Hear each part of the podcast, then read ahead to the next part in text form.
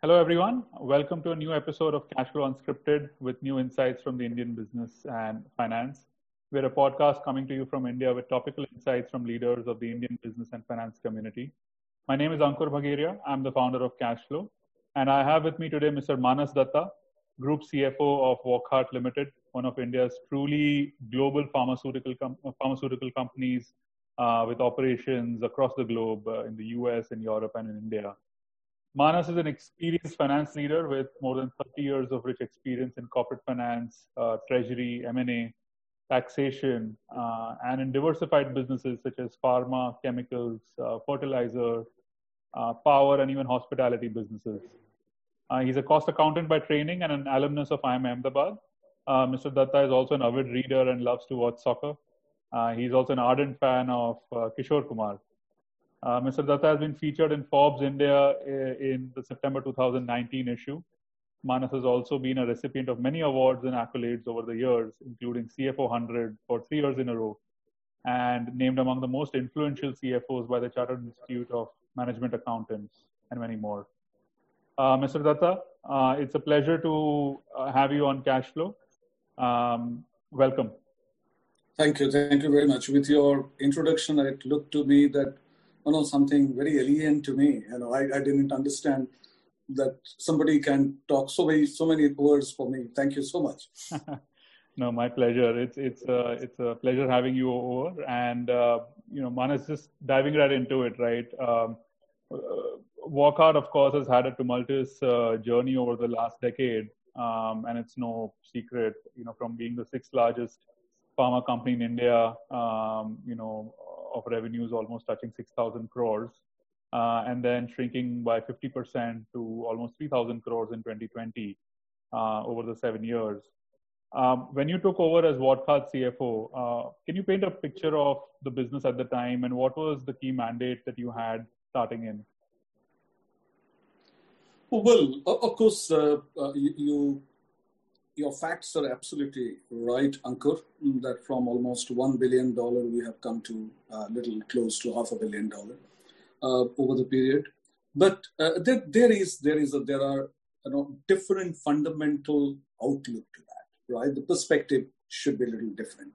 One is that during this last almost four five years or six seven years, the Wockhardt had three different buckets of strategy and one trouble.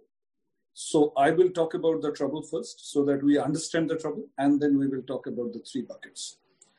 The trouble was of the US you know, pharma happened to be one of the most, I think, conveniently placed uh, controlled industry. I will not say a regulated industry. It is hard, highly, highly controlled industry.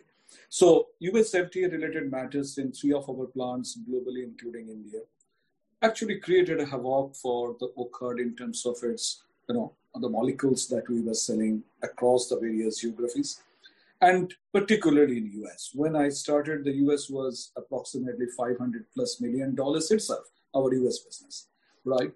And today it is about 125 million dollars. So we lost more than 400 million dollars only for the US business. So that is only because of a very limited action that uh, we could enforce is on our quality management in India.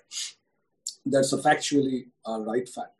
On the other side, that's the degrowth side. On the other side, I'll be very happy to share with you that the three verticals I'm talking about, that during this last six years, Wockhardt became the only company in the universe, I repeat, the only company in the universe to have six new molecules in the anti-infective space, right? Which colloquially we call it as antibiotics at home.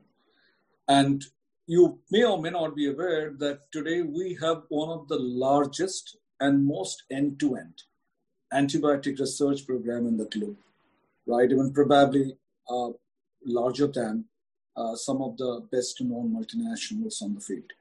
And these six molecules, these are the new molecules. Let us not forget that all Indian pharmaceutical players are a generic player. We have a patented drugs. Now that's the difference.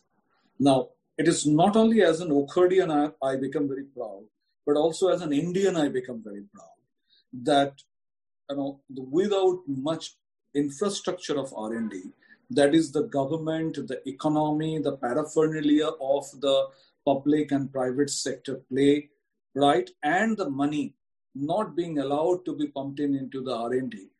A small company like us, which is about 6,000 crores, could play in the world and became uh, only company to have six new molecules which are in phase three clinical trial.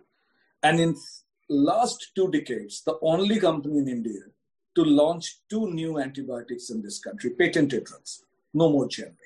So uh, when I say M- Emrok or Emrok O in India, it's a patented drugs. It's not like paracetamol, yeah. right? Or it's not like ibuprofen, which can be given to anybody. So it's a so that is the one side which probably I know people who follow the pharma well globally they know about it. On the other side, we also had looked into a possible moving out of a very very generic branded business in India, right? Which were not growing. So one side is a very highly research driven. On the other side, there is a, a you know degrowing generic branded business in India which we thought that we will move out gradually, get the money from the divestment and put it into R&D. And the third bucket, bucket is during this period, we actually entered almost every nooks and corners of the world. So whether it is from Australia to US or from Latin to Bangladesh, we were present in every place. So that is what was was very very important during this period. So when you look at, yes, I do agree that there were troubles. But on the other side, some of the actions that we have taken during this last couple of years probably will take us to a different league, hopefully, in the next couple of quarters or, or maybe years. I will not talk about vaccine because this is very, very recent. And you asked me a question that what was my mandate? My mandate was very simple. Take Wockhardt out of the comfort zone to a value territory. So, I, I can give you an anecdote. When I joined, I asked my chairman that, you know, look, uh, during my interview time, I, I asked him that, look, I, I don't have any pharma background uh, as a CFO. That why me? I don't have it. He said, I, I want somebody to look at de novo. So from a very, very comfort zone of doing certain things in a manner which we were habitual, move into a very, very value driven, a different kind of a territories. That was the mandate as a CFO in terms of my initial journey in Wockhardt. Uh, if you have any follow-on question, we can do that. I will come back to this uh, as and when. Sure.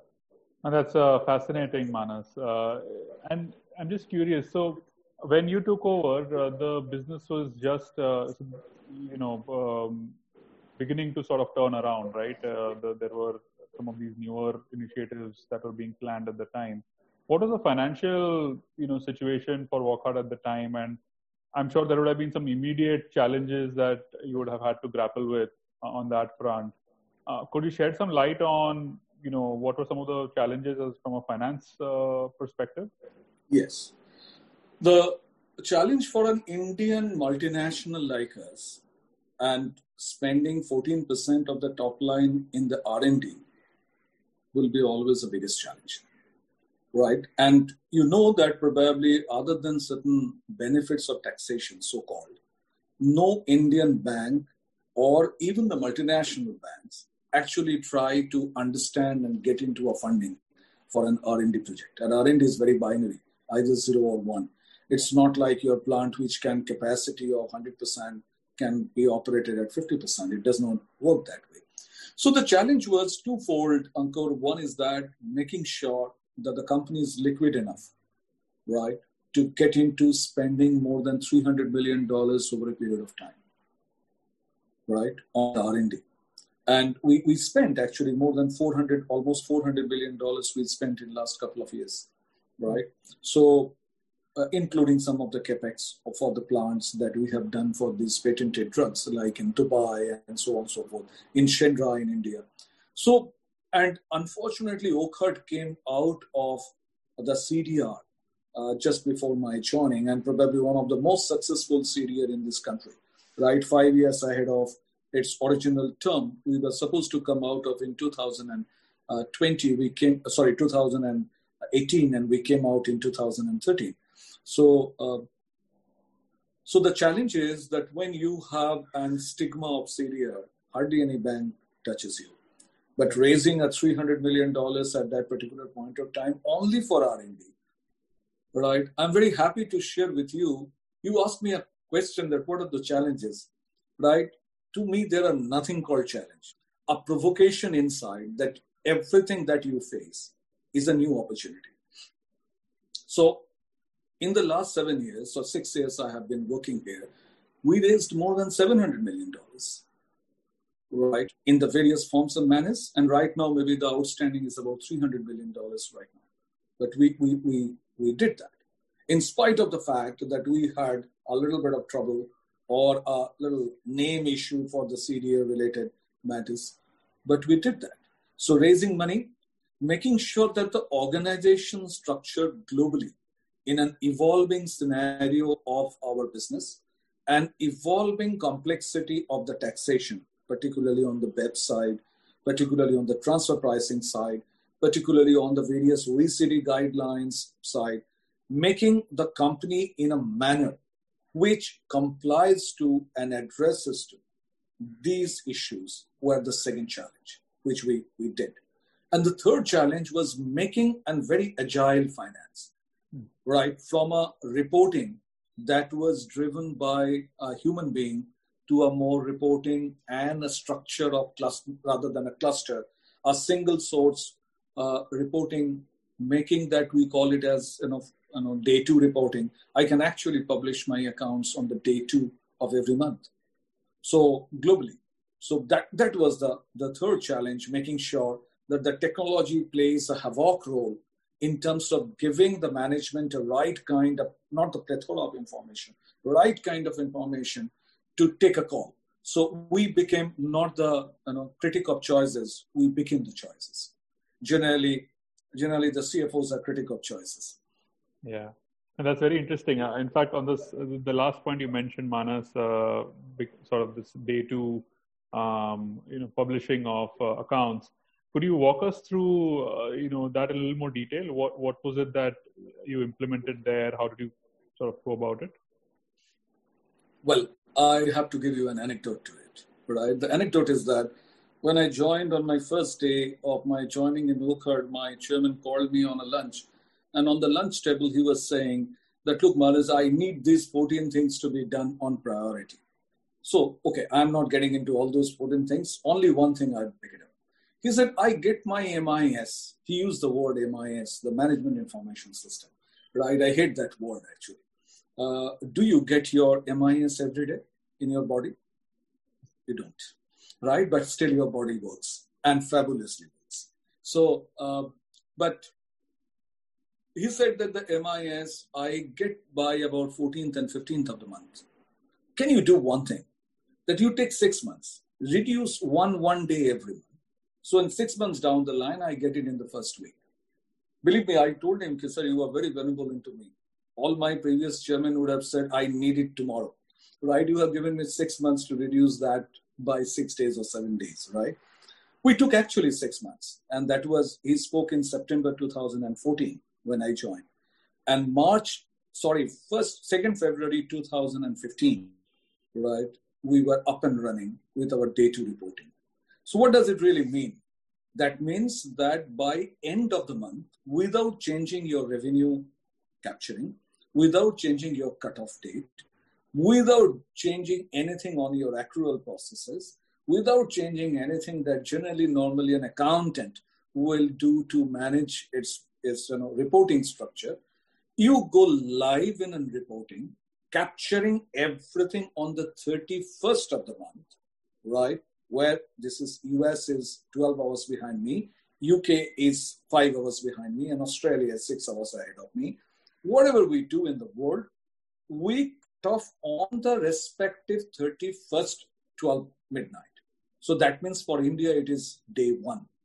And the day two, which is the day two, right? For somebody, it will be day one. Uh, we complete our financials. So, be it a profit and loss account, a balance sheet, a cash flow, the business wise analysis, the product wise analysis, distribution parameters analysis, supply chain analysis, working capital analysis, and R&D analysis. Of we started with about 30 page report. Now it is about 72 page report. Hopefully, it is going to come down now because we are cutting down onto you know uh, number of slides that we present. So what we did is that Ankur is we we coincidentally we were do, we were having a single platform, single source of SAP uh, and ERP platform for quite some time in the organization. We also had a BPC, DCS running at the back end, right? We had our BI, BWs running on the back end, right? So uh, we took that opportunity and made sure that every information is captured in the BPC and we put it into and format which is required for making this. Of course, the beautification and classification happens, of course, in a little different manner. Uh, later on, we try to do it in some, some different platforms, but nonetheless, this is what we call it. So technically speaking, on day two, I can give you my audited account. And and how and just for you know the larger audience, how is this process different from what most organizations tend to follow? And where were the biggest interventions needed to get to this point?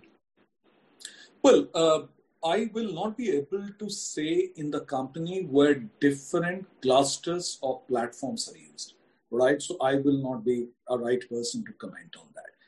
Uh, my feel is like a human being, your nervous system is single source. Your database into the system must be also on the single source, right? Whatever ERP platform you use, right? And so this is the requirement number one. Uh, coincidentally, we had it at that particular point in time. So it was easier for me to handle. But for a larger audience, is that single source data is important. Number two is that making sure all the SOPs that one follow from the revenue recognition to every transaction and the possibility of doing every accruals is same across the place. Your accounting and the costing, accounting, MM, SND, masters are all same, right? So that when I right. So once you do that, probably at the end of the month, what you do is a consolidation process, right? Making sure your related party or contra parties are eliminated, making sure your you know stock reserves are taken care, right? And making sure that you get the information from your FICO, from your MM, SND, and also all the other models, BPC I'm talking, uh, or any kind of a budgetary uh, models working together so that your product wise profitability you get, right? Yeah. Geography wise, profit center wise, cost center wise, you data you get. Uh, how to represent that will be, of course, a demand of an organization and an evolution of an organization. So, uh, my my my understanding, some of my friends who actually, uh, you know, we were very famous uh, during in 2015 and 16 in every forums I used to go and talk about data reporting. One of my friend has moved beyond that, but he's an Indian company. I don't want to name that, but he made it day zero reporting. That means day one reporting. But that is uh, uh only India, so it's, it's much more easier to handle uh, there. Interesting. Very interesting. And uh, did you have to uh, introduce new technologies to achieve this, or existing technologies suffice? Well, today we are trying to introduce a different technology because in the last five years, Ankur, if you know, that probably the world has moved from a database ERP, right? Data, ERP data driven, reporting to a digital reporting. now, that is a transformational process, right? So I think that migration and transformation is happening right now. I'm not talking about the visualization of reporting. People generally make a very big mistake that you know getting a visualization of reporting and dashboarding is digitalization. But i think digitalization is is a complete organizational transformation. It's not it's not a, just a digital uh, mode right? So we are moving to those some those kind of things, and probably uh, the ERP platforms that uh, are throwing up the transactional data will now be getting into a data lake for more analytics that is happening. It can be merged with the right and and have a much more benchmarking that we are we are moving. But that has happened of late because those kind of activity. Interesting.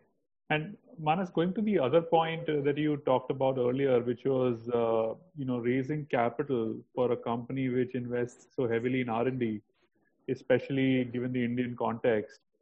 Could you walk us through the challenges there, and, and what were some of the things that you had to do to actually uh, enable financing and, and, availability of capital in a scenario of that of that nature? Well, uh, very interesting, and it may not uh, my words or my few sentences thereafter may not look very uh, positive to majority of the listeners, right? Because why I'm saying that it may not uh, be looking very positive to listeners in the sense is that when you take up a challenge, the challenge means which is not in accordance with what you expect. That's the technical and dictionary form of you know, meaning of a challenge, right?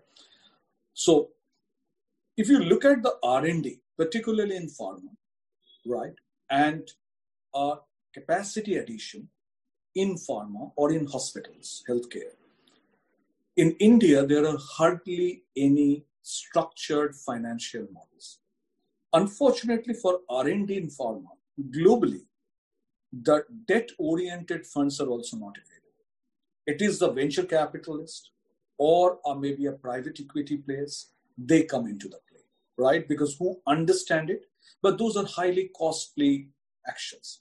So what we decided is for sure is that that while we will be funding the our R&D, which was in the tune of you know to some extent sometime in a year 100 billion dollars, right?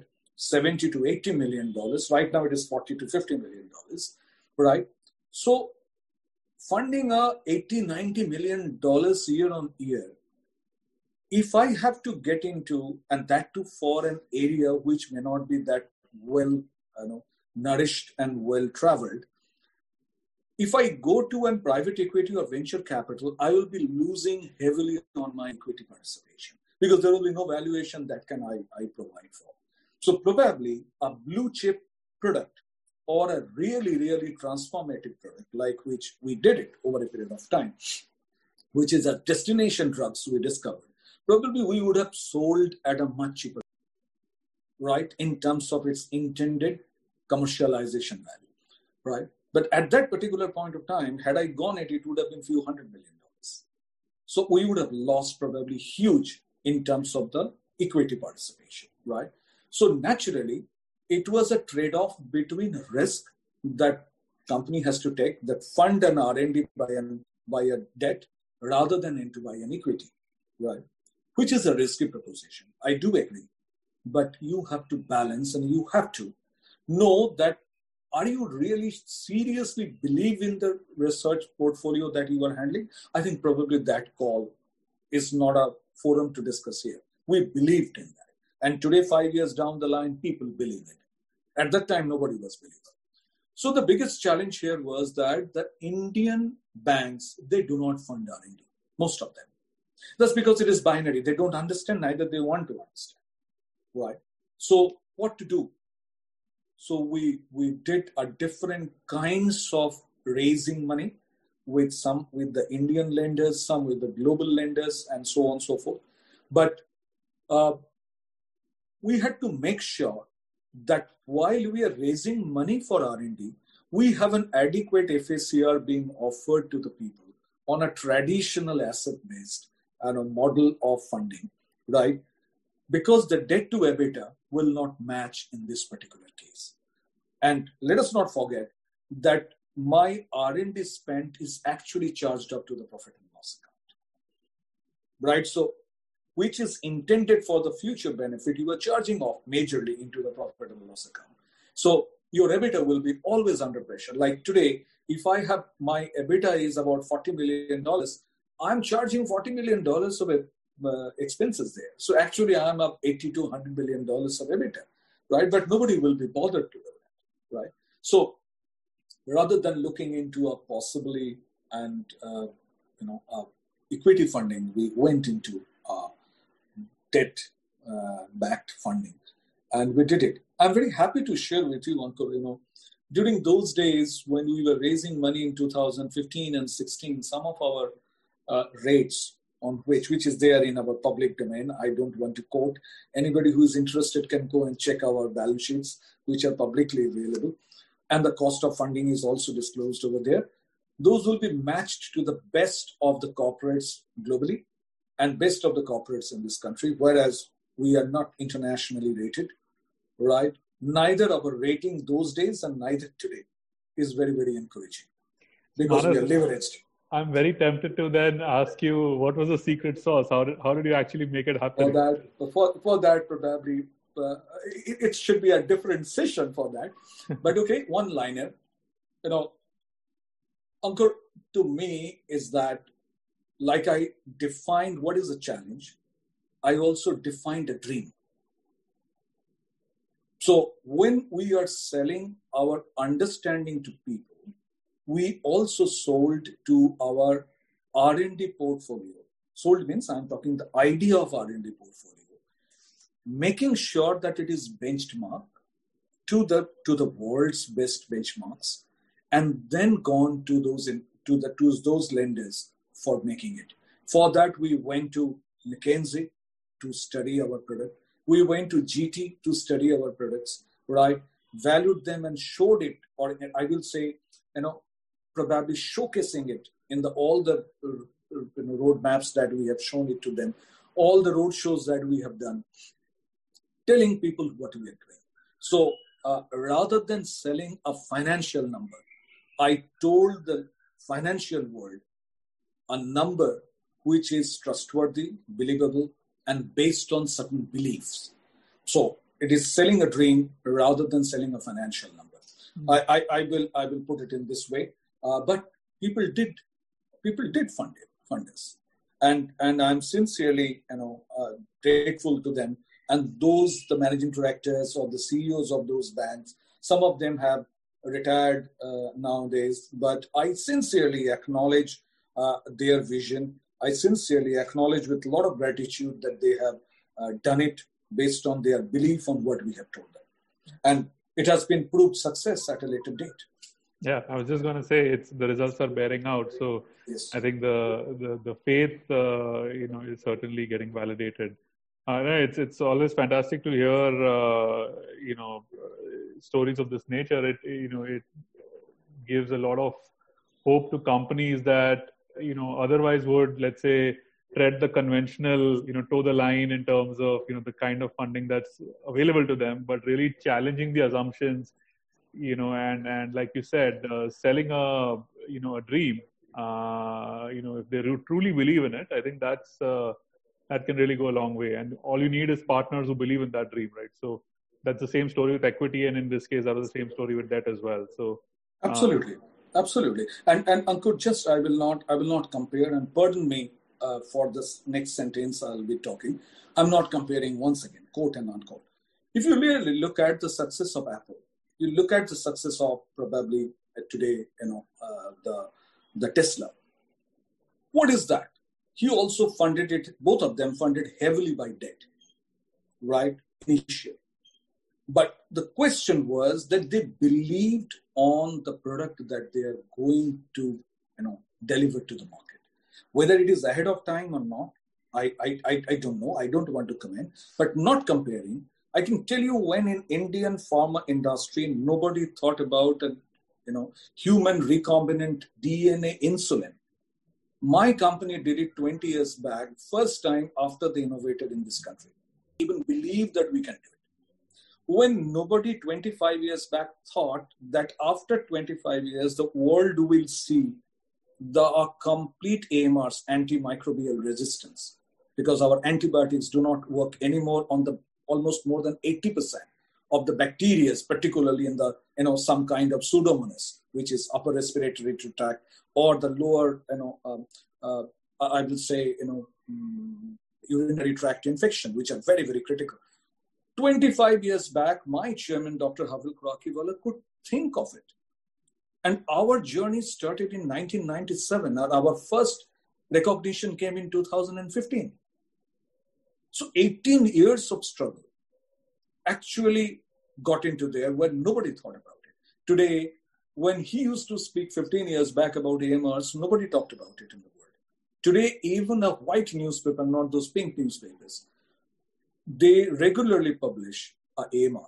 If you search Google, you will find it. What is AMR? What is MRSA? And people talk about it. But he thought 15, 25, 25 years back. So I, I think that really went well in terms of the people who also believed in us. And I, I'm sincerely grateful for that. And I think, uh, if I'm being honest, Manas, I've you know, spoken to a lot of, you know, we, we speak to CFOs and finance leaders all the time. I think the, you know, what's unique about, you know, this particular story and, and in your case is that, um, you know, for a CFO and finance leader to really invest so much in understanding the business and actually believing in uh, you know the outlook of the business almost as passionately as the founder or the ceo of any business uh, i think that is a lesson in itself because uh, you know uh, a lot of finance leaders believe that you know they you know finance is the domain that they're handling and you know their job is sort of you know fiscal discipline and you know planning and all of that. But um, being actually able to comprehend business and understand the business at a depth where you can then eventually go and sell it to investors to your uh, you know lenders i think that requires a you know a, probably a different level of uh, passion for the space and, and belief in the you know in the company uh, very commendable i just wanted to sort of call that out Ankur, uh, thank you very much. Ankur, I would like to talk about this because you talked about it. I, I, I have uh, had this kind of conversations earlier on many of my interviews uh, and people did mention, but with all due, you know, with all the humbleness, I must say that I have not done anything in this. Let me let me put it in this way. As a professional, when we look at into a business, what do we do? We talk about making a professional periphery or paraphernalia on which we need to play. It's like the referee who plays soccer. Uh, I, am a adjoint fan of the soccer, you have already talked. His one whistle stops the game or controls the game or enhances the game, right? Now, probably majority of the time, finance play, plays that. As an entrepreneur, you are an entrepreneur. You know that. You will be probably, I will say, infinitely and endlessly optimistic. No entrepreneur can be pessimistic in life.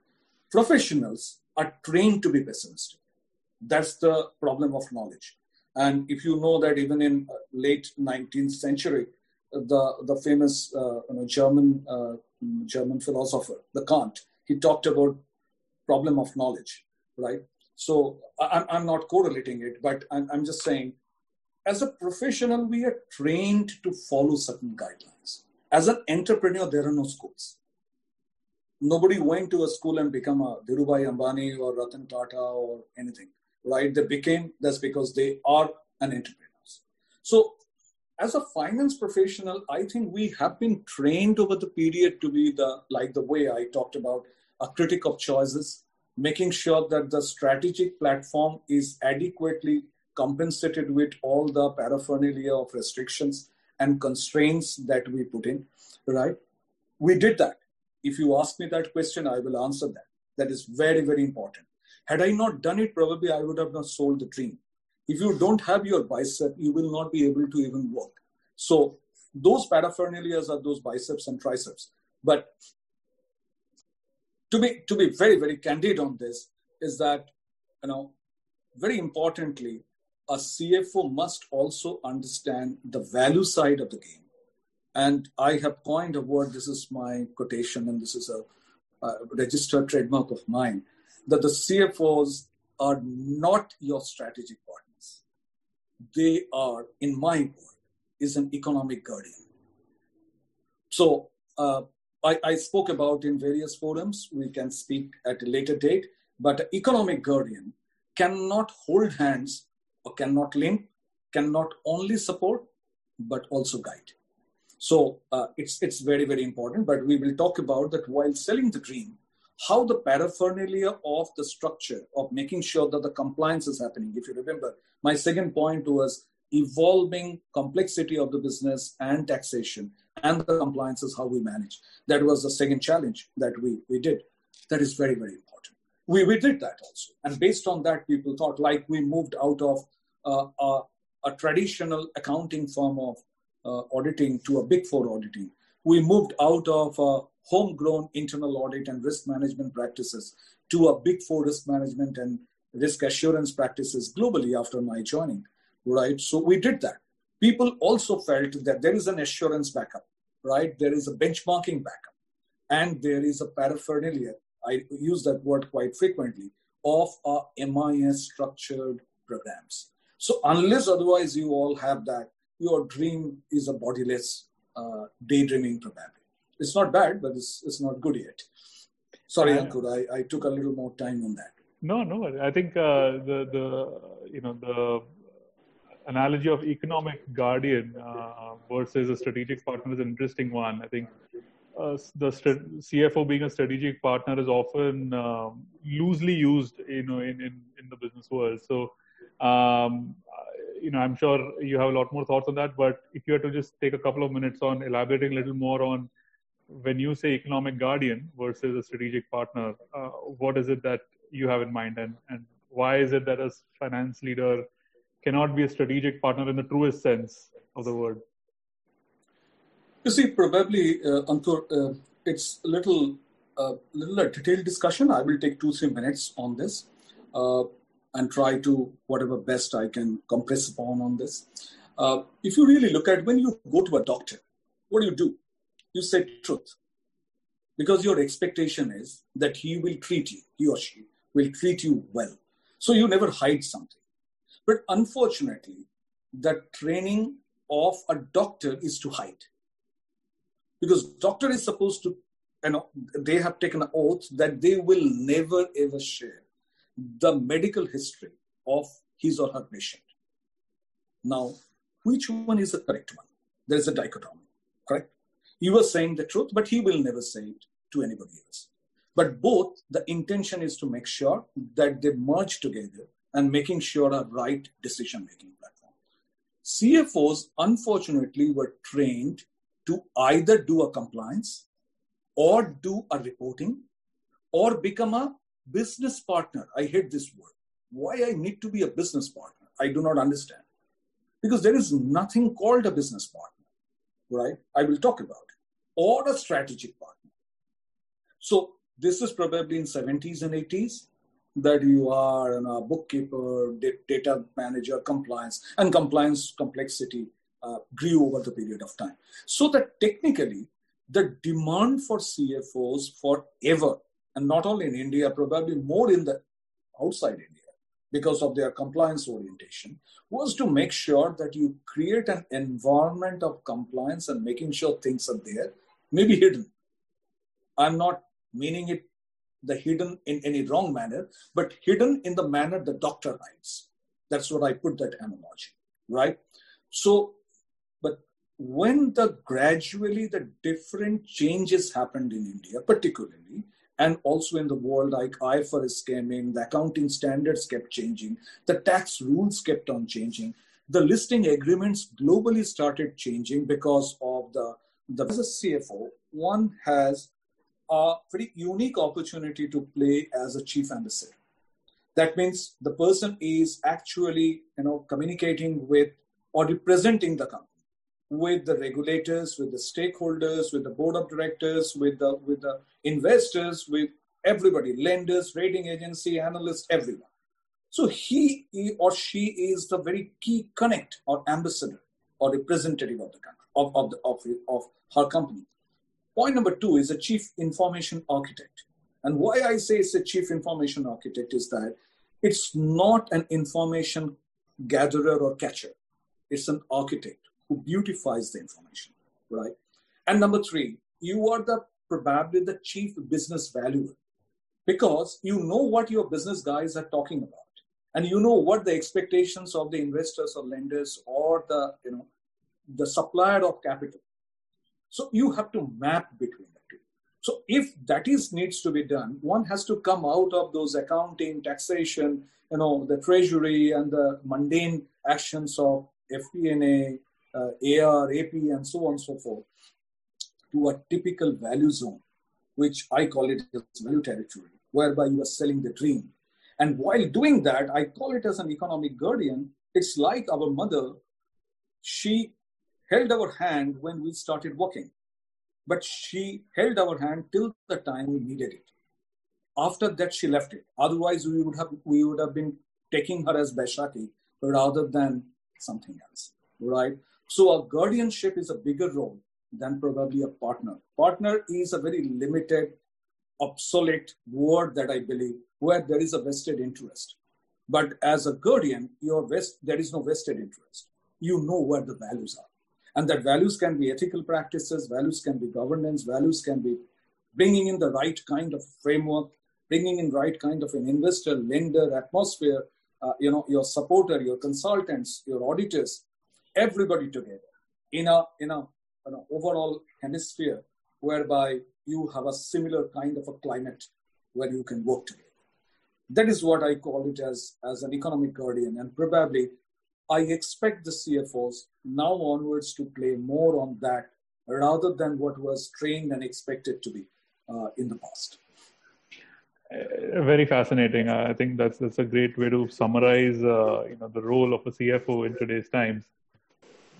You know, finance professionals, uh, you know, as they grow through the ladder, are they getting the right kind of exposure to be able to play this role in the long run? And uh, you know, what is it that young professionals can do, uh, you know, in order to groom themselves for playing this role out in the future? Well, uh, there is a both question answer to this question. Both is yes as well as no, but more towards the yes. But 30 to 40 percent still no. The reasons are is that tradition, whether it is an entrepreneur-driven organizations like you, who are very young, new generation, new thought process, or a very old generation organization that I belong to, or some of the other corporates are, which are 50, 100 years old, both places, there is an expectation from CFO. So, call CFO means you need an information or you have to tackle a problem. That problem can be tax, problem can be funding. That is somewhere something there is problem. Now, that is an expectation of the management from the CEO to the CFO. Probably that needs a change, and that change cannot happen unidirectionally. Both have to play that well. So my understanding is that still CFOs and finance functions in 90% of the organization is treated as a service function. But I can tell you, Ankur, the day the organization feels that the finance is not a service function or a support function, there will be a complete change of the organization. Mm like HR, if somebody feels it is a function of a, a service or a support, I pity to that organization, right? So it's it's not. It's one of the most critical function. If I'm the CEO, I will every time call my chief HR officer and the CFO for every my decision making. I will never ever ignore them for anything that I do, right? But so this is one side. On the other side, there is a little bit of dichotomy from the CFOs also. Because of being their KMPs and they are restricted and restrained by quite amount of laws, uh, right, whereby they have personal obligations like independent directors and so on and so forth. It makes things uh, like a referee of a very, you know, Brazil and Argentina match or Argentina and and and uh, Germany match you know, he will be first and foremost will come with a negativity. That kisi bhi condition pe roko. It should not go out of hand. It is unfortunate, but the best of the referees, if you have seen, they played the best matches. They ensure the matches are most competitive without getting dirty. That is the unique thing of a referee. I always watch that 45 year old man and for 90 minutes you know, traveling from this goalpost to the another goalpost. Whereas the majority of the players are not running for 90 minutes. But this fellow is running at the age of 45 plus. Others are in 20s. Unique opportunity. So as a CEO or as a CFO at 45, I will say that one has to run quite a bit. never blow a whistle unnecessarily and never also stop a whistle blowing when things are very bad or needs to be stopped. So it's it's a very very very clear. But unfortunately, it comes with a little bit of negativity at the beginning because that's the demand of the law or yeah. the or the structure in which we work. Yeah. It is unfortunate, but that's the way it is. No, very well put. Uh, uh I, I really like the analogy of the referee. I think it's very well put. Um, Manas, just uh, you know, shifting gears before we wrap up. Uh, you know, I wanted to um, reflect on the last six to nine months. Uh, every organization, every industry has gone through a tumultuous phase. Um, curious to know what's been your experience uh, while at Wockhardt uh, during the pandemic, and and what were some of the biggest challenges, especially you know on the supply chain front, given the kind of disruption that we saw in the in the economy. Uh, what were some of the challenges that your organization faced and your supply chains faced? And um, yeah, any insights, any learnings from that? We, like any other industry, we did face a lot of trouble. But uh, a good part is that we being into an essential commodity, right, essential services, we came faster. Yeah. Our plants were also allowed to operate faster by first week of April, whereas the majority of the plants were stopped, right? So the supply chain, particularly, uh, I will say for initial one month, there was a real trouble. And the supplies from China and all for the APIs still remained a trouble. But uh, like I told you, that the challenge is probably the biggest uh, motherhood of innovation. So uh, I think majority of us played quite well, right? Uh, in terms of getting alternate resources, getting into uh, alternate sources of materials faster. Though it is a, you know that it's a highly regulated industry. You can't even change your, you know, the, the packaging, right? Can't even, even the, can't change the tertiary packaging right? There are also a lot of rules and regulations. So uh, I felt that probably the first one month of the lockdown, so in the month of April, it was tough. Thereafter, it came back. What I have seen is that probably there is a delay in supply, but there is no stoppage in supply, right? Financing was not a problem during this phase, at least for us, and probably the suppliers, both small and medium segment industries that are very you know key associate of our success stories uh, with Wockhardt globally. We felt that they also supported us. Sometimes payments were delayed, but they also supported because their payments were also delayed. The cycle of probably 30 days credit went to 90 days credit or 90 days credit went to 120 days credit, but it is on the every phase. One part I think I picked it up during this period is very important is that probably all of us must is that this pandemic has given us a unique opportunity to look at a zero working capital level right? And and that is what i think we should all take that benefit it's not just in time working capital i'm talking about i'm saying that if i have an inventory at the right place at the right time probably i can sell off the inventory at the right moment, right? So uh, going back from the demand phase to the demand planning and the production planning probably can be really re-looked into much more digitally and much more you know innovatively into the system and also for the supply chain finance particularly on the on the creditors funding i think there are a lot of innovation that i could i could see and it's very encouraging. And, and believe me, I love during this period because nobody came up and say, Ye kya ho Because everybody, nobody could blame each other, which is the mud throwing generally used to happen because it was given by something which all of us had no control. So that was a very good part, right? It's like rain, you know, it's rain happening, happening. You can't help it, right? So I think that way, since there were no enemy opposite to us, we started looking after each and each one of us as more as a friendly gesture, and that is there. Uh, but I will say that we did not face much trouble in terms of the supply chain, barring the initial few weeks. Yeah. Interesting. Do you see the uh, you know supply chains getting back to normal anytime in the near future? My feel it is completely normal now. And my feel is that uh, it will it will remain normal. The pandemic will not stop, right? If you really look at the various epidemics that we have seen, not in this kind of a level, uh, but it created havoc. You know, uh, even a, a, volcanic eruption in the northern hemisphere created about some time back, about three four years back. You know that the complete flight zones were altered and so on and so forth. But uh, I'm, I'm very optimistic that this pandemic had given us a lot of opportunity, right? And uh, not only in the pharma and healthcare, but uh, uh, but in majorly and major major industry. I'm I'm feeling feel, feeling a little bad about my previous industry where I used to work on the travel and tourism and luxury hospitality. I think they really got the burnt of this thing, but hopefully that will come back. I'm told that the hotels are uh, still booked more than 40% during this season. I'm very happy to happy to hear that. It also shows uh, economic curve, not yeah. to nothing to do with personality. Yeah.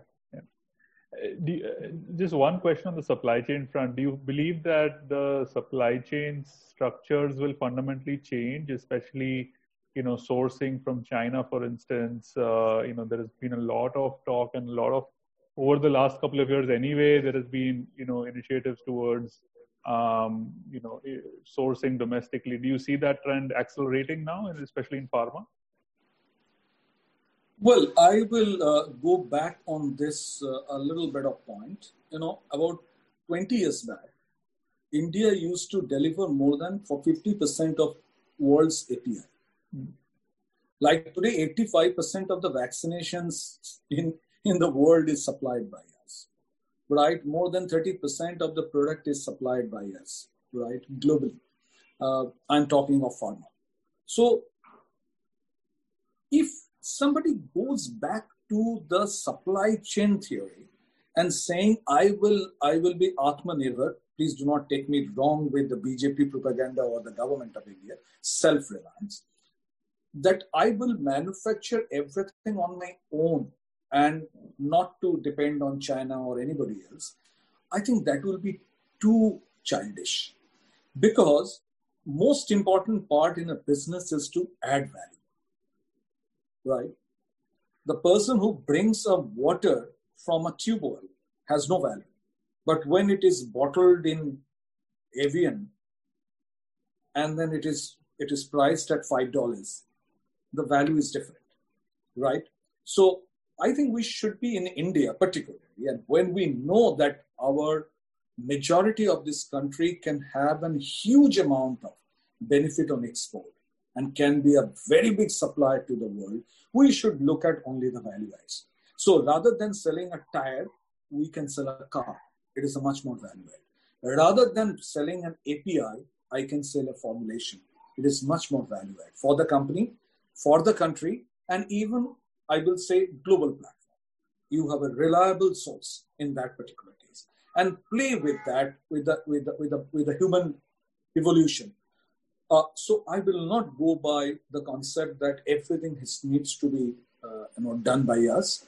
Uh, had it been done, then Swiggy's and Zomato's would have not been there in the world uh, during this pandemic because we never run our kitchen, right? Because the cooks were not there.